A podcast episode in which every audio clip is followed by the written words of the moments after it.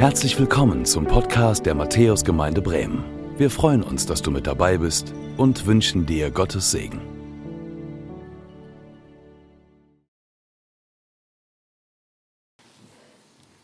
Ich äh, freue mich auch. Es ist immer wieder schön, in der Heimat zu sein. Äh, ich sage einmal Moin, äh, was echt schön ist. Das passt ja den ganzen Tag. Äh, da kann man nichts falsch machen. Ähm, ich weiß nicht, wie das bei euch ist. Also wir essen gerne als Familie immer morgens, zumindest während der Woche, Cornflakes. Ich weiß nicht, ob das immer noch so ein Dauerbrenner ist hier oder nicht. Ähm, und damals, wie heute, bei manchen äh, Cornflakes-Packungen hat man so ein, so ein Suchbild da drauf. Da sind so verschiedene Punkte und man kriegt eine Decoderbrille mit. Und wenn man die aufsieht, aufsetzt, dann äh, werden manche Farben ausgeblendet und andere Farben hervorgehoben. Und dann kommt auf einmal ein Bild daraus. Ne? Wir hatten auch ein ähm, ein Kinderbuch, Der Wald. Ähm, und da gab es dann auch eine Brille oder drei verschiedene Brillen. Da konnte man einstellen rot, blau oder grün. Äh, und je nachdem, welche Brille man aufgesetzt hat, hat man bei einem Bild was anderes gesehen. Ne? Also rot, Eichhörnchen, äh, blau, Marder. Ich weiß gar nicht mehr, was grün war. Aber kennt ihr sowas? Also je nachdem, welche Brille man aufgesetzt hat, hat man was Unterschiedliches gesehen. Und ähm, wir laufen auch in unser ganzes Leben lang mit so einer Decoderbrille durch unsere Welt. Unsere Brille heißt vielleicht ein bisschen anders. Äh, unsere Decoderbrille wird geformt von unserem Umfeld, unserer Familie, äh, unserer Persönlichkeit und auch der, ähm, der Umwelt. Und diese Decoderbrille nennt man Weltanschauung. Und diese Weltanschauung bestimmt, wie wir diese Welt um uns herum beurteilen, was hervorgehoben wird oder was nicht so wichtig ist. Ähm, unsere Kinder können da ein Lied von singen. Äh, wir sagen zum Beispiel beim Essen, nicht schlürfen und nicht schmatzen. Macht ihr wahrscheinlich auch, ne? Oder wenn ihr äh, auch jünger seid oder auch älter, das haben eure Eltern euch auch schon gesagt. Ne? Beim Essen schmatzt und schlürft man nicht. Das wurde mir eingeimpft als Kind, das impfen wir unseren Kindern ein. Und Philipp hat ja schon gesagt, äh, wir waren beide auf der Dulos. Während meiner Zeit, da waren wir in Asien. Ich war zwei Jahre in Asien und mir wurde von Kindesbeinen an eingeimpft. Nicht schlürfen und nicht schmatzen. Und ich wurde, bin dann in Gemeinden reingegangen und neben mir, also eine Geräuschkulisse, also Schlürfen und Schmatzen hat kein Ende genommen. Und da haben sich bei mir so die Nackenhaare aufgestellt. Das ist was, was ich überhaupt nicht abkann, also bis zum heutigen Tag. Und ich dachte, ne, was ist Schlürfen und Schmatzen? Unhöflich, das macht man nicht. Ne? Schlürfen und Schmatzen, unhöflich. Also diese Leute wurden gleich bei mir durch meine Brillengläser in die Kategorie eingestuft. Unhöflich, macht man nicht. Nicht gut erzogen. Äh, was passiert aber, wenn ich euch sage, in Asien wird äh, gezeigt, dass man das Essen wirklich genießt, indem man schlürft und schmatzt.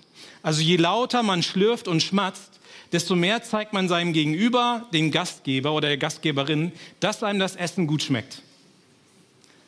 Ich habe natürlich nicht geschlürft oder geschmatzt. Und was haben die durch ihre Brillengläser gesehen? Das ist aber ein unhöflicher Kerl, ne? Der zeigt gar nicht, dass er unser Essen mag. Also unsere Brillengläser, die wir aufhaben, diese Weltanschauung, die bestimmen, wie wir die Welt um uns herum wahrnehmen und bewerten. Ähm, äh, das, das, merkt man selbst, ne? auch äh, jetzt wohnen wir in Süddeutschland, da sieht man die Welt auch ein bisschen anders. Da muss Samstagmorgen der Bürgersteig gefegt werden. Äh, man hat auch gemerkt, wir passen uns schon ein bisschen an. Mein Sohn stand da äh, mit einer Hoffenheim-Trainingshose, ähm, weil das bei uns in der Nähe ist. Also haltet uns das äh, nicht zum Bösen. Ähm, habt ein weites Herz mit uns. Also wir, wir passen uns da auch manchmal an und wir, wir entschlüsseln nicht nur die Welt um uns herum durch diese Brillengläser, sondern das bestimmt auch die Art und Weise, wie wir unseren Glauben leben und wie wir die Bibel lesen. Das ist uns eigentlich gar nicht so oft bewusst, dass wir diese Brillengläser aufhaben. Äh, Johannes, du hast uns eine gute Vorlage auch heute Morgen gegeben. Ähm, ich werde mal erstmal die Brillengläser so ein bisschen beschreiben und dann könnt ihr auch sehen, äh, was heute Morgen schon abgegangen ist und was nachher abgehen wird im Bibeltest. Ähm, die eine Brillengläser, die sind die Schuld und Unschuld. In einer Schuld-Unschuldskultur, da steht so das logische Denken im Mittelpunkt. Ähm, es gibt meistens ein richtig oder falsch, schwarz, äh, schwarz oder weiß. Äh, Grauzonen werden versucht zu vermindern. Schriftliche Verträge sind bindend und wichtig. Ähm, das geschriebene Gesetz muss gehalten werden. Wenn man es bricht, wird man schuldig. Kommunikation ist sehr direkt, gerade in Norddeutschland, das merke ich auch, äh, gerade in Süddeutschland, wo das nicht so direkt ist wie hier. Ähm, und es ist immer wichtig, das Richtige zu tun. Und das Gesetz gilt für alle. Egal wer du bist, das Gesetz gilt für alle gleich. Ne, stell dir vor, du planst eine Reise in so einer Schuld-Unschuld-Kultur. Ne, wir haben geguckt, Google, welche Strecken sind gerade gesperrt, was ist die schnellste Strecke und was ist die kürzeste Strecke. Das sind so die zwei Dinge, die du noch einstellen kannst. Danach guckst du, äh, suchst dir das dann aus, je nachdem, ob du schnell da sein willst oder Benzin sparen willst, fährst los und hältst dich wahrscheinlich an die Straßenverkehrsordnung. Vielleicht mit der Geschwindigkeit, da geben wir uns selber ein bisschen mehr Gnade, bis die Kun äh, Punkte kommen und es schmerzhaft wird. Äh, aber wir halten an der roten Ampel. Und wenn wir auf der Autobahn fahren, gerade wenn wir ein Auto haben, das schneller ist als das, was gerade vor uns fährt auf der linken Seite, dann werden wir sauer, ja, ihr wahrscheinlich nicht, dass sie nicht rechts rüberfahren. Denn hier in Deutschland gilt Rechtsfahrgebot, genau. Also Gebote sind uns wichtig. Das ist nämlich meistens unsere Kultur, diese Schuld-Unschuld-Kultur. Dann gibt es auch die Ehre- und Schande-Kultur. Und diese Weltanschauung lehrt die Menschen, Entscheidungen zu treffen, die die Ehre erhöhen. Die persönliche Ehre, aber auch die Ehre der Familie. Kommunikation, Interaktions- und Geschäftsbeziehungen sind sehr beziehungsorientiert. Gilt das noch per Handschlag, wird ein Vertrag geschlossen. Richtig und falsch ist nicht so wichtig, wie andere zu ehren und sein Gesicht nicht zu verlieren. Wahrheit bestimmt nicht immer, wie wir handeln, Beziehungen tun es. Und die Wahrheit zu verstecken ist manchmal besser, als jemanden zu beschämen, mit dem man eine Beziehung hat. Und wenn man in so einer, aus so einer Kultur kommt und eine Reise plant, dann ist es nicht nur wichtig, so schnell wie möglich irgendwo anzukommen, sondern muss man auch noch bedenken, wen kenne ich, der auf dem Weg liegt. Wenn es Verwandte sind und man dann von der Autobahn mal runterfahren muss, noch eine Stunde fahren muss, ähm, dann muss man die besuchen. Weil wenn man das nicht macht, dann gibt es Ärger. Das ist nicht ehrenvoll, weil wenn man jemanden besucht und zu jemandem, bei, bei jemandem zu Gast ist, dann bringt man noch Ehre in das Haus. Das haben wir immer wieder gemerkt. Ähm, auch wenn man in die ernst, ärmsten Familien kommt und die einem Essen auftischen und du weißt, die nächste Woche werden die dann nichts zu essen haben, dann, dann muss man das essen, weil wenn ich das Essen nicht annehmen würde und nicht zu denen zu Besuch kommen würde und mich hinsetzen würde, dann würde ich diese Familie nicht ehren. Und das ist denen so wichtig. Die Ehre ist wichtig. Also guckt man, wenn man irgendwo hinfährt, wen muss ich besuchen, wo sind die Verwandten, wo sind die Freunde, bei wem muss ich einkehren, sonst wären die beleidigt. Dann gibt es noch die Machtangst und in der Machtangst-Weltsicht neigen die Menschen dazu, sich mit denen zu verbünden, die an der Macht sind. Das äh, sehen wir auch gerade äh, in einem Land, in den Nachrichten, man, man muss sich an die richtigen Leute halten, denn wenn diese Leute an Macht gewinnen, nehmen die einen sozusagen mit. Sie werden mächtiger und du bist mächtig und das ist alles zusammen gekoppelt. Und in dieser Kultur versucht man mehr Macht zu gewinnen und an Einfluss zu gewinnen. Und man gewinnt Macht, indem man anderen auch Angst einflößt. Das ist auch eine Kultur, wo Geisterglaube ziemlich stark sind. Geister haben Macht und man muss Geister besänftigen. Das sieht man manchmal auch in Thailand, wenn man da ist.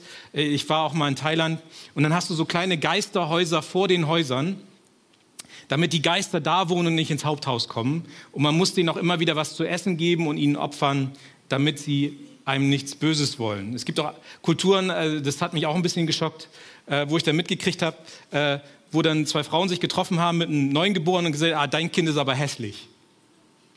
Äh, das sagt man bei uns nicht so. Aber bei den Kulturen sagt man das, weil wenn man sagen würde, oh, das ist ein hübsches Kind, dann könnten die Geister ja äh, neidisch werden. Und deswegen sagt man, die Kinder sind hässlich. Wenn man eine Reise in dieser Kultur plant, dann vermeidet man Strecken, auf denen es vielleicht öfter mal Unfälle geht, weil da könnte ja irgendwas passiert sein, da könnten Geister leben und Geister ihr Unwesen treiben. Vielleicht muss man vor der Reise nochmal opfern ähm, oder irgendwelche Talismänner anbringen, damit äh, böse Mächte ferngehalten werden oder besänftigt werden.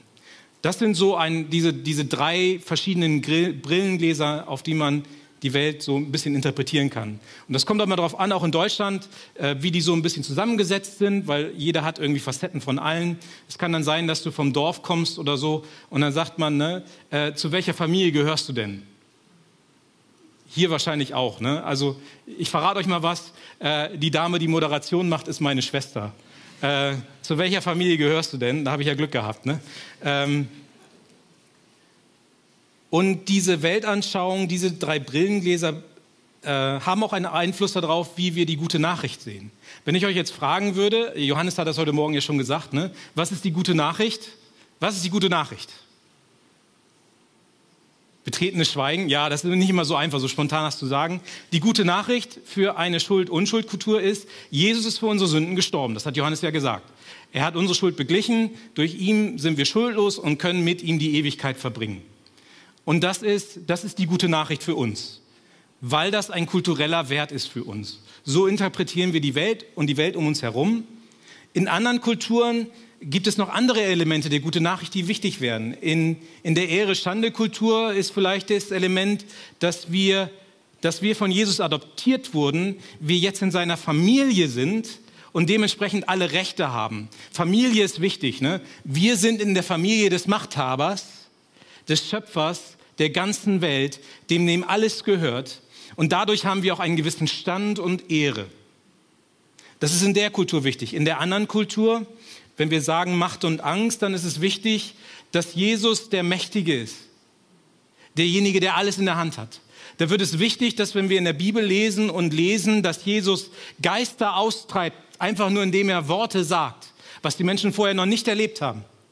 Hat er damit seine Macht bewiesen, dass er der Herr über alles ist, über alle Mächte, über alle Mächte. Und in den Kulturen ist das auch wichtig. Wie wir die Welt sehen, beeinflusst, wie wir die Bibel lesen. Und heute Morgen wollen wir uns eine Bibelstelle angucken, eine Begegnung, die Jesus hatte mit einer Frau am Jakobsbrunnen. Und ich möchte euch einladen, einmal diese Brille, eure Brille zu wechseln und mal zu gucken, wie kann man auf diese Bibelstelle auch einmal ein, aus einem anderen Blickwinkel sehen. Die Begebenheit steht in Johannes 4. Und der erste Punkt ist, wenn Jesus dir unerwartet begegnet. Die Pharisäer hörten, dass Jesus mehr Menschen zu Jüngern machte und taufte als Johannes. Allerdings war es nicht Jesus selbst, der taufte, sondern seine Jünger. Als Jesus erfuhr, dass er den Pharisäern berichtet wurde, wie groß der Zulauf zu ihm war, verließ er Judäa und ging wieder nach Galiläa.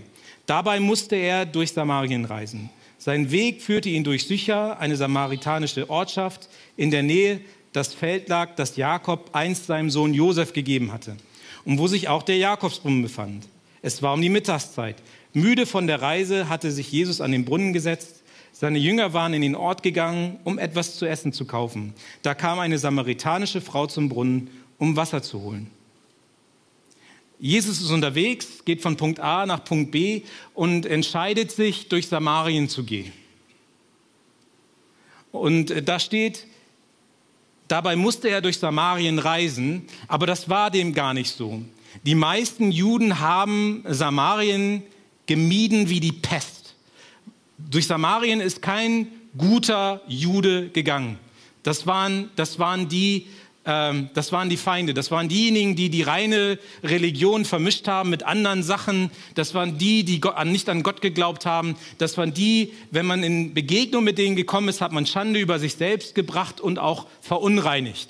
Mit den Leuten redet man nicht, zu denen geht man nicht. Und Jesus entscheidet sich, ich gehe nach Samarien. Und während der Mittagszeit begegnete er einer Frau am Brunnen, die Wasser holen ging. Und Jesus war alleine. Und wenn man sich das so anguckt und auch ein bisschen weiß, wie die Gegebenheiten in Samarien sind oder gerade im Nahen Osten, dann weiß man, um die Mittagszeit wird es heiß. Sehr heiß. Und äh, Frauen sind normalerweise morgens oder abends zu diesen Quellen gegangen, zu diesem Brunnen gegangen, um Wasser zu holen. Das machen Leute heute noch. Wir waren in, äh, in Mosambik äh, und waren da auch in der Gegend, wo es keinen Wasserhahn gab. Da musste man zum Brunnen gehen und alle Leute haben sich da morgens getroffen oder auch abends, um Wasser zu holen, weil während des Tages, es war so heiß, du konntest fast nichts machen. Und das war auch so ein sozialer Punkt, wo sich Leute getroffen haben und dann mal geschnackt haben. Ne? Das war so die Kaffeestelle des, äh, des Altertums, wo sich Frauen getroffen haben, um äh, Klatsch und Tratsch auszutauschen und einfach mal zu reden. Aber diese Frau ging alleine während der Mittagszeit, wenn kein anderer gegangen ist. Und wir hören nachher warum. Aber diese Frau wollte die Leute aus dem Dorf vermeiden Und wahrscheinlich wollten die äh, Leute aus dem Dorf auch sie meiden. Denn diese Frau hatte einen schlechten Ruf. Sie war als Ehebrecherin bekannt. Und gerade in einer Ehre und Scham geprägten Kultur wollte sie die anklagenden Blicke ihrer Mitmenschen vermeiden. Und auch obwohl Jesus, obwohl er müde von der Reise war, wollte Jesus gerade ihr begegnen. Alle anderen Leute sind ihr aus dem Weg gegangen. Sie ist allen anderen Leuten aus dem Weg gegangen. Aber Jesus ist zu ihr gegangen. Sie hatte gar keine andere Chance. Jesus ist zu ihr gegangen und ist ihr begegnet. Ich finde das herausfordernd. Ne? Wenn wir sagen, wir wollen Jesus nachfolgen, seinem Beispiel nachfolgen, gibt es da Menschen in unserem Leben oder auch Kulturkreise in unserer Umgebung, wo wir sagen, nee, da gehen wir nicht hin. Da machen wir lieber einen kleinen Bogen. Bevor wir da lang gehen, gehen wir lieber woanders hin. Gibt es Menschen in meinem Leben oder in deinem Leben, da gehst du, wenn du die siehst, gehst du auf die andere Straßenseite. Weil Jesus ist ja Menschen begegnet, überall, zu Hunderten, zu Tausenden. Er war in den Synagogen, er war in den Versammlungsstellen. Und trotzdem, trotzdem hat er sich die Zeit genommen, zu dieser einen Frau zu gehen und ihr zu begegnen. Alle anderen Leute sind ihr aus dem Weg gegangen, sie ist anderen Leuten aus dem Weg gegangen, denn die konnte diesen Klatsch und Tratsch nicht ab. Jesus will dieser Frau begegnen. Und Jesus bat sie, gib mir zu trinken. Jesus war durstig und fragte die Samaritanerin und dadurch machte er sich religiös unrein, kulturell unrein. Und es war unehrenhaft, als unverheirateter Mann diese eine Frau ohne Begleitung anzusprechen. Aber Jesus wollte ihr begegnen und gab ihr zu verstehen, du hast etwas beizutragen. Ähm, bis vor ein paar Wochen war eins unserer Schiffe, die Logos Hope, äh, in der arabischen Welt unterwegs, in der ich auch arbeite. Ähm, und wir hatten eine, eine junge ägyptische Studentin, die aus einer ähm, christlichen Minderheit aus Ägypten stammt. Die war koptische Christin, also immer noch koptische Christin. Und über die Jahrhunderte hinweg haben diese koptischen Christen immer wieder Verfolgung durch ihre muslimischen äh, Nachbarn erfahren. Das sind so 10 Prozent der Bevölkerung in Ägypten äh, sind koptische Christen, der Rest sind Muslime. Und ihr ist niemals im Leben eingefallen, zu ihren muslimischen Nachbarn oder Mitstudenten zu gehen und ihnen von Jesus zu erzählen. Weil die so davon geprägt waren, wenn du dahin, wenn du dahin gehst, kriegst du einen auf den Deckel, die sind anders wie wir, die sind nicht so wie wir, das macht man nicht. Ne, in ihrem eigenen Dunstkreis war sie sehr aktiv gewesen. Und so hatten wir eine Jüngerschaftsschule, die wir auch haben. Also man kann für ein Jahr auch zu uns kommen nach Ägypten und, und, ein bisschen die Kultur kennenlernen und dann an der Uni was machen. Ähm, da hat sie was mitgekriegt und hat gesagt, okay, ich möchte mal einen Einsatz machen und war für ein paar, äh, für sechs Wochen, nee, zwei Monate, zwei Monate war sie dann auf der, der Logos Hope äh, und war in anderen äh, arabischen Ländern unterwegs und wurde herausgefordert, auf Muslime zuzugehen und diesen Muslimen von ihrem Leben, von ihr, das, was sie hat in Jesus, zu berichten. Und für sie war es total erstaunlich, dass diese Muslime offen waren, dass sie mehr von Jesus erfahren wollen. Sie hat diesen Schritt gewagt und ist auf Leute zugegangen, auf die sie normalerweise nicht zugegangen wäre. Was für eine Herausforderung an uns. Ne? Gibt es solche Leute, denen wir eigentlich aus dem Weg gehen und wo müssen wir da einen Schritt machen? Und sie war völlig überrascht, wie Leute auch zum Glauben gekommen sind. In Vers 9 steht, überrascht fragte die Frau, wie kannst du mich um etwas zu trinken bitten? Du bist doch ein Jude und ich bin eine Samaritanerin.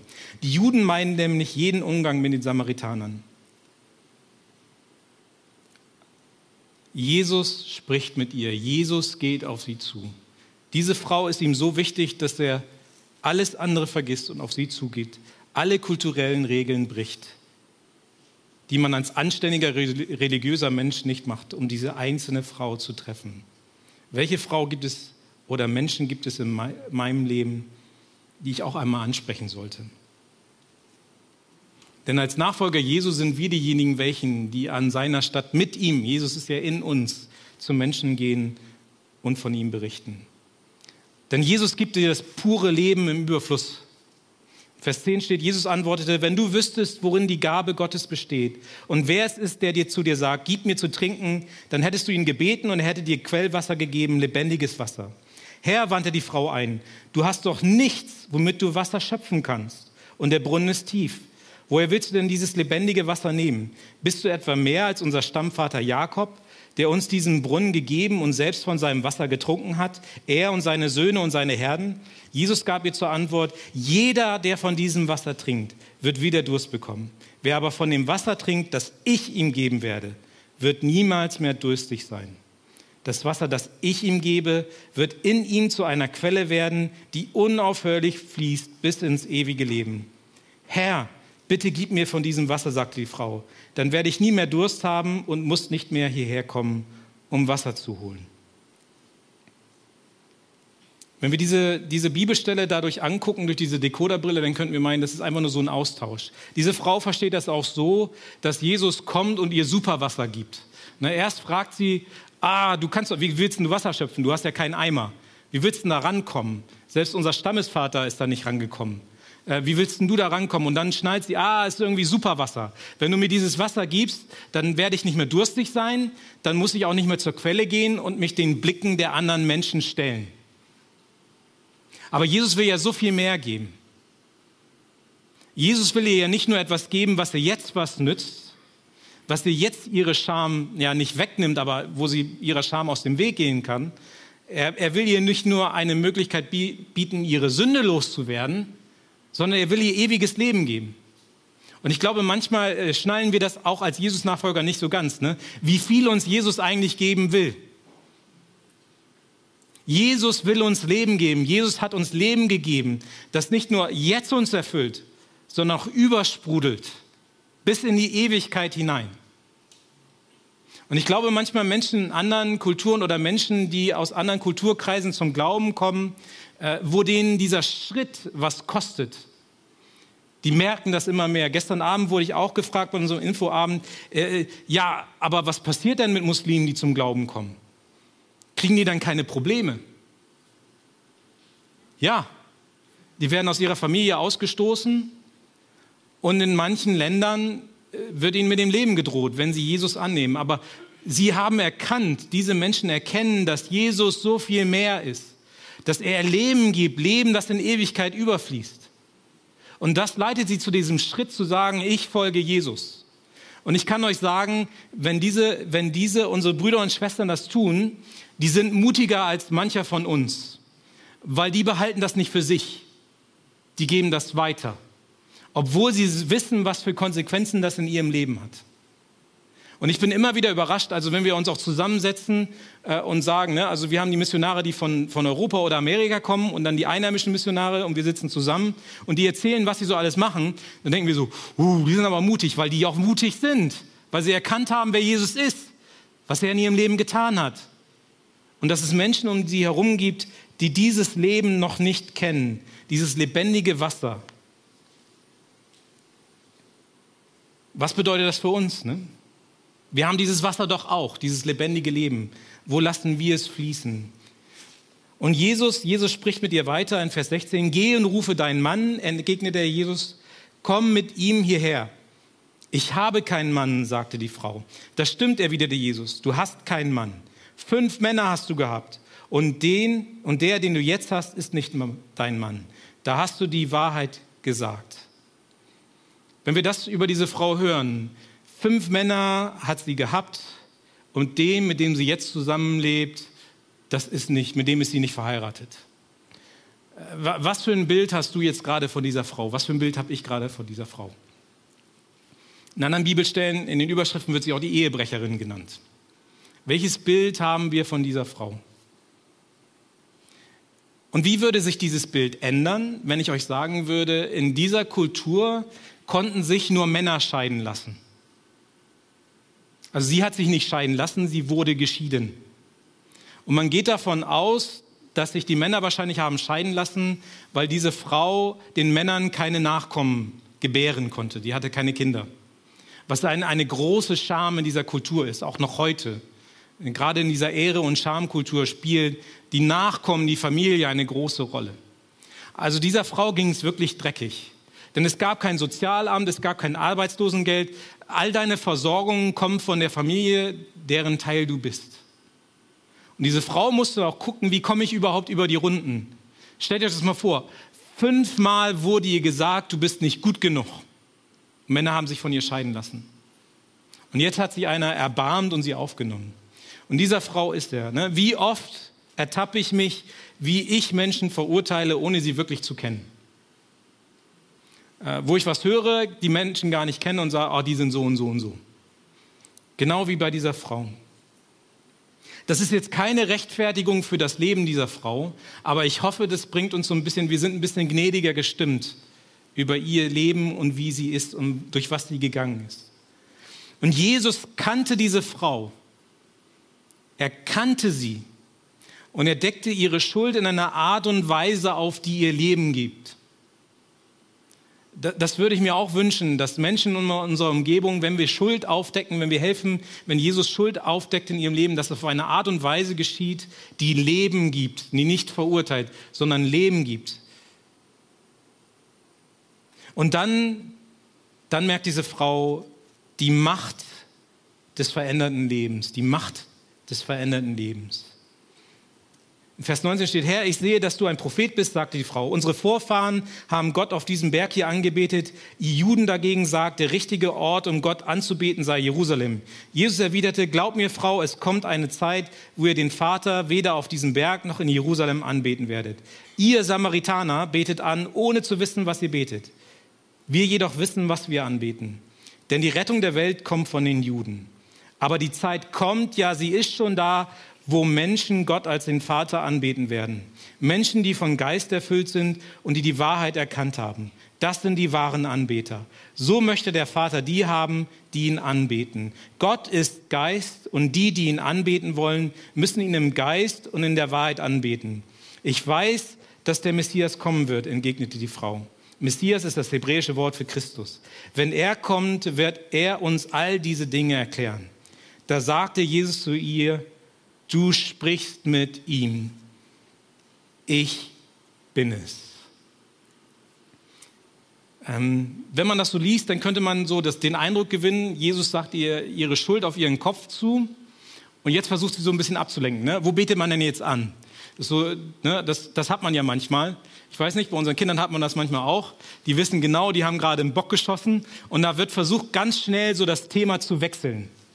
Und dieser Eindruck könnte da auch entstehen. Dem ist aber nicht so. Weil durch ihre kulturellen Brillengläser stellt sie gerade eine sehr, sehr wichtige Frage. Die Frage, wer bist du? Wer steht mir da oder sitzt mir da gerade gegenüber? Es kommt die Frage der Macht auf. Wer hat hier Macht in dieser Situation? Wer hat hier Macht? Als sich das Nord- und Südreich getrennt haben in Israel, äh, da wurden Anbetungsstätten auch äh, in Samaria gebaut auf einem Berg und dann gab es den Tempel in Jerusalem. Und das war so der Anfang der Frage, die sie hatte. Wer, wer hat jetzt eigentlich Recht? Wer hat die Macht? Wo ist die Macht? Wo kann man Gott finden? Wo findet man den lebendigen Gott? Wo ist das Machtzentrum? Ihr habt ja auch äh, Jona gehabt vor einiger Zeit hier. Das war ja auch so, ne? Ähm, Jona wollte ja auch abhauen vom Angesicht Gottes, weil man gedacht hat in der Zeit, ähm, die Götter haben so ihren Machtbereich. Wenn man da rausgeht in ein anderes Land, kommt ein anderer Gott, ne? nicht meine Baustelle mehr, anderer Gott Baustelle. Das merkt man hier auch so ein bisschen. Wo, wo steht die Macht? Und Jesus gibt ihr zu verstehen, dass er die Macht hat über alle Dinge. Und als sie sagt, wer ist denn das? Ich weiß, dass der Messias kommen wird. Wenn er kommt, wird er uns all diese Dinge erklären. Da tastet sie so ein bisschen vor, wer bist denn du eigentlich? Wer bist denn du? Und Jesus sagt, du sprichst mit ihnen, ich bin es. Und als Gott sich im Alten Testament dem Volk Israel vorgestellt hat, hat er sich vorgestellt, ich bin. Ich bin der ich bin. Und mit dieser Aussage sagt er, ich bin derjenige, welche, der dir Leben geben kann in Ewigkeit. Ich bin derjenige, welche, der alle Macht hat, in Himmel und auf Erden. Ich bin derjenige, welcher der das Universum geschaffen hat. Ich bin es. Ich habe Macht. Und Jesus gibt sich ihr zu erkennen. Glauben wir eigentlich, dass Jesus derjenige welche ist? Haben wir diese Frage? Vielleicht stellt sich auch für dich die Frage, wer ist dieser Jesus eigentlich? Wer ist er? Ist er jemand, äh, dem man am Sonntag begegnet, an einer bestimmten heiligen Stelle in der Hermannsburg? Zu einer bestimmten Zeit oder ist er derjenige, welche, der alles bestimmt? Aber der nicht nur alles bestimmt, sondern der mir auch Ehre und Sicherheit und Freiheit schenkt. Ist er der Messias? Und wenn wir das glauben, welche Auswirkungen hat das auf unser Leben? Ganz ehrlich, welche Auswirkungen hat das auf unser Leben? Na, wir können ja viel sagen, aber wenn wir etwas wirklich glauben, dann hat das Auswirkungen in wie wir unser Leben leben. Und das merkt man bei dieser Frau. Denn in dem Augenblick kamen die Jünger zurück. Sie waren erstaunt, dass Jesus im Gespräch mit, mit einer Frau anzutreffen, doch keiner wagte es, ihn zu fragen, was er von ihr wollte oder worüber er mit ihr redet. Und die Frau ließ ihren Wasserkrug stehen, ging in den Ort zurück und sagte zu den Leuten, kommt mit, ich habe einen Fremden getroffen, der mir alles auf, der mir alles auf den Kopf zugesagt hat, was ich getan habe. Ob er wohl der Messias ist? Da machten sich die Leute aus dem, Dor, aus dem Ort auf den Weg zu Jesus. Diese Begegnung mit Jesus, als diese Machtfrage gestellt wurde und erklärt wurde, da hat sich was in dem Leben dieser Frau getan. Und sie ging zurück zu dem Ort, wo die Menschen waren, die ihr eigentlich nicht gut gesinnt waren. Das waren die Menschen, die aus dem Weg gegangen sind, die hinter ihrem Rücken geredet haben, vor denen sie Angst hatte. Was sagen denn die Leute? Und hat, da hat sich was in dem Leben der Frau getan. In der Begegnung mit Jesus hat sich was getan. Und sie rennt zurück ins Dorf und sagt, hey, ich verstecke meine Scham nicht mehr. Da ist jemand, der hat mir alles auf den Kopf zugesagt, was ich getan habe. Aber bei diesem Menschen ist Leben zu finden. Ob das wohl der Messias ist. Da findet ihr Leben. Und Leben finden ist dann nicht nur ein Programm, das super ist, hier einmal in der Woche, sondern das wird dann zum Motto für diese Frau. Und sie macht sich auf, gerade dahin. Und ich finde immer wieder spannend, was für Leute Gott gebraucht, um Leben weiterzugeben, wo das lebendige Wasser sie erfüllt und dieses lebendige Wasser übersprudelt in ihre Umgebung hinein. Ähm, wir haben eine, eine Frau, eine syrische Flüchtlingsfrau, die ist gerade im Nahen Osten. Und mit dieser Frau hat einer unserer äh, Mitarbeiterinnen auch aus dem Nahen Osten äh, Gespräche geführt und so eine Jüngerschaftsgruppe aufgebaut. Und unsere Jüngerschaftsgruppen sind so aufgebaut, ähm, dass die selbst multiplizierend sind. Ne? Also da sitzt man zusammen, liest einen Bibeltext, dann wird gefragt, was sagt die Bibel über, über Gott, über dich, über die Beziehung äh, zu deinen Mitmenschen und äh, was erwartet Gott von dir? Und da sagt man, okay, äh, was mache ich die nächste Woche? Wie wende ich das an? Und wen wirst du davon erzählen? Und diese Frau, die hat es ernst genommen. Ne? Also sie war dann immer nur einen Schritt voraus sozusagen und hat gesagt, A, wem wirst du davon erzählen? Und diese Frau, äh, die konnte noch nicht mehr lesen und schreiben, die hatte eine Audiobibel. Und diese Frau hat gesagt, ich bin gehorsam. Äh, diese Frau wurde so von dem lebendigen Wasser erfüllt, von Jesus erfüllt, dass sie gesagt hat, ich muss es weiter sagen. Und sie hat es weiter gesagt und, die, und sie hat ihre eigene Gruppe gestartet. Ne? Also sie war in der Gruppe, hat die eigene Gruppe gestartet, hat das Wasser überfließen lassen, in dieses lebendige Wasser überfließen lassen in die Gruppe und hat dann gesagt, okay, wem erzählst du das weiter? Die Leute waren so angesteckt, die haben das dann wieder anderen Leuten erzählt. Und dann wieder anderen Leuten und wieder anderen Leuten. Ein Jahr später äh, sind diese Gruppen in der vierten Generation. In der vierten Generation. Das heißt, sie hat eine Gruppe gestartet, die hat eine Gruppe gestartet, die haben eine Gruppe gestartet, aber dann durch die Gruppenmitglieder verteilt. Ich glaube, es sind jetzt 30 Gruppen, die durch diese eine Frau entstanden ist, deren Leben von Jesus erfüllt wurde und wo das lebendige Wasser übergeflossen ist in ihre Umgebung. Und ich denke mir manchmal, oh wow, was für ein Beispiel. Das passiert bei mir nicht. Aber was müsste passieren? Was müsste passieren, dass es auch hier passiert? Was müsste passieren, dass dieses lebendige Wasser aus den Toren der Matthäusgemeinde hinausfließt, über die Hermannsburg hinaus in die Umgebung rein? Oder aus meiner Haustür hinaus in die Umgebung rein? Wenn Jesus uns erfüllt, wenn Jesus uns verändert, dann macht das was in unser Leben. Manchmal merken wir das auch gar nicht. Ne, da, da ähm, da ist man dann unterwegs und da sagen die Leute, ey, man merkt, bei euch ist irgendwas anders. Das hören wir immer wieder von unseren Teams, die dann international auch unterwegs sind. Wir merken, bei euch ist irgendwas anders. Wahrscheinlich ist das genauso hier. Ich weiß noch, als ich zwei Jahre dann in der Matthäusgemeinde mal Praktikum gemacht hat, da kam dann auch eine junge Frau an einem Jugendabend beim U-Treff und sagte, ey, ich möchte mein Leben Jesus übergeben. Da dachte ich, ey toll, ich habe da gerade die Andacht gemacht. Ähm, und dann habe ich gefragt, wie kommt's? Und dann hat sie gesagt, sie hat gespürt, das war nicht die Andacht, sie hat gespürt, während der Anbetungszeit, wie Gott präsent war, wie Jesus präsent war. Und das hat sie so bewegt. Dieses lebendige Wasser. Diese Frau, diese Samaritanerin, deren Leben war so übersprudelnd, dass sie dieses in ihre Umgebung gegeben hat. Und das ist echt, was muss da passiert sein? Ne? Denn, denn es geht weiter. in Vers 39, viele Samaritaner aus jenem Ort glaubten jetzt an Jesus. Die Frau hatte ihnen bezeugt, er hat mir alles gesagt, was ich getan habe. Und auf ihr Wort hin glaubten sie.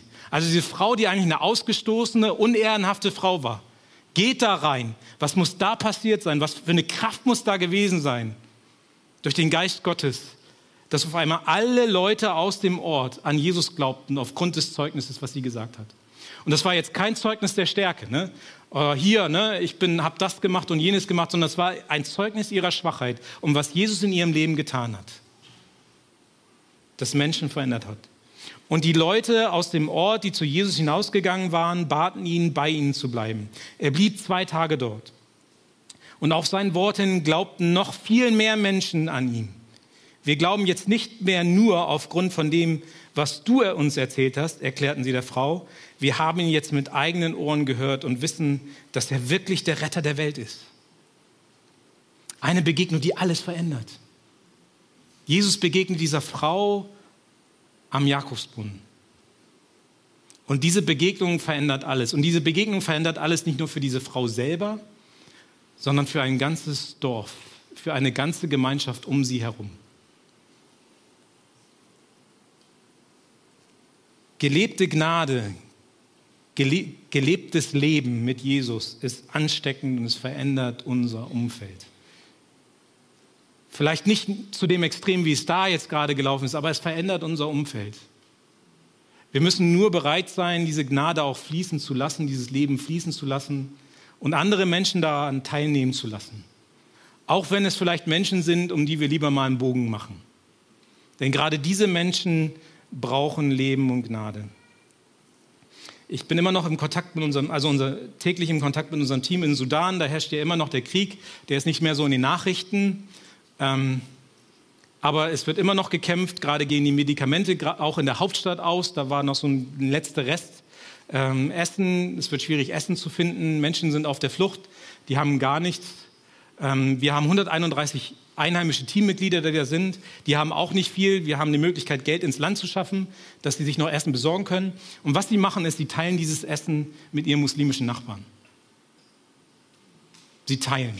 Sie teilen ihr Leben und sie teilen auch ihre Wohnung. Da sind ja ganz viele Leute, die raus mussten aus Khartoum und anderen Gegenden wegen des Krieges und die nehmen sie einfach auf. Und das, was man immer wieder hört, ist, ihr lebt anders. Wir wollen mehr von diesem Jesus erfahren. Und die sagen, die, die haben noch nie so eine Offenheit erlebt, noch nie in ihrem ganzen Leben so eine Offenheit erlebt gegenüber dem christlichen Glauben, gegenüber Jesus. Weil die sagen, warum macht ihr das? Na, jeder denkt so irgendwie an sich selber. Ähm, warum macht ihr das als Christ? Und das ist ein großes Zeugnis. Und ich glaube, gerade in der heutigen Zeit brauchen Menschen auch in unserem Land, in unserer Umgebung diese Hoffnung und dieses lebendige Wasser mehr denn je. Und wir haben Chancen, die wir wahrscheinlich früher noch nie hatten. Und jeder einzelne von uns hat Chancen, denn jeder einzelne von uns ist nicht irgendwo allein in der Welt, sondern in eine, in eine Gemeinschaft gestellt, sei es auf der Arbeit, in der Schule oder sonst irgendwo. Lasst uns Aquädukte sein dieses lebendigen Wassers. Lasst uns Sprinkler sein in unserer Umgebung, diesen lebendigen Wassers. Lasst diese Gemeinde ein Ort sein, an dem Menschen wissen, hier können wir Vergebung erfahren, hier wird unsere Ehre hergestellt. Wir brauchen keine Angst hier haben. Hier ist ein Ort, wo lebendiges Wasser fließt. Aber nicht nur hier in dieser Gemeinde, in diesen Räumen, sondern auch in euch, die ihr hier sitzt, in uns. Lasst mich dafür beten. Herr Jesus, danke, dass du uns liebst. Danke, dass du uns schon begegnet bist, dass du uns dieses Leben gegeben hast. Und Herr, ich bitte dich, wenn bei uns irgendwelche Poren verstopft sind, dass dieses Wasser nicht fließen kann, dass du das entfernst, Herr. Lass deine Gnade, deine Liebe, dein Leben überfließen durch uns in unsere Umwelt hinaus. Herr, und ich bitte dich, dass die Matthäusgemeinde als ein Ort bekannt wird, in dem lebendiges Wasser fließt. Darum bitte ich dich. Amen. Danke fürs Zuhören. Wir hoffen, dass du heute inspiriert und ermutigt wurdest durch Gottes lebendiges Wort. Unser Gebet ist, dass es viel Frucht bringt. Weitere Infos findest du unter www.matthäus.net.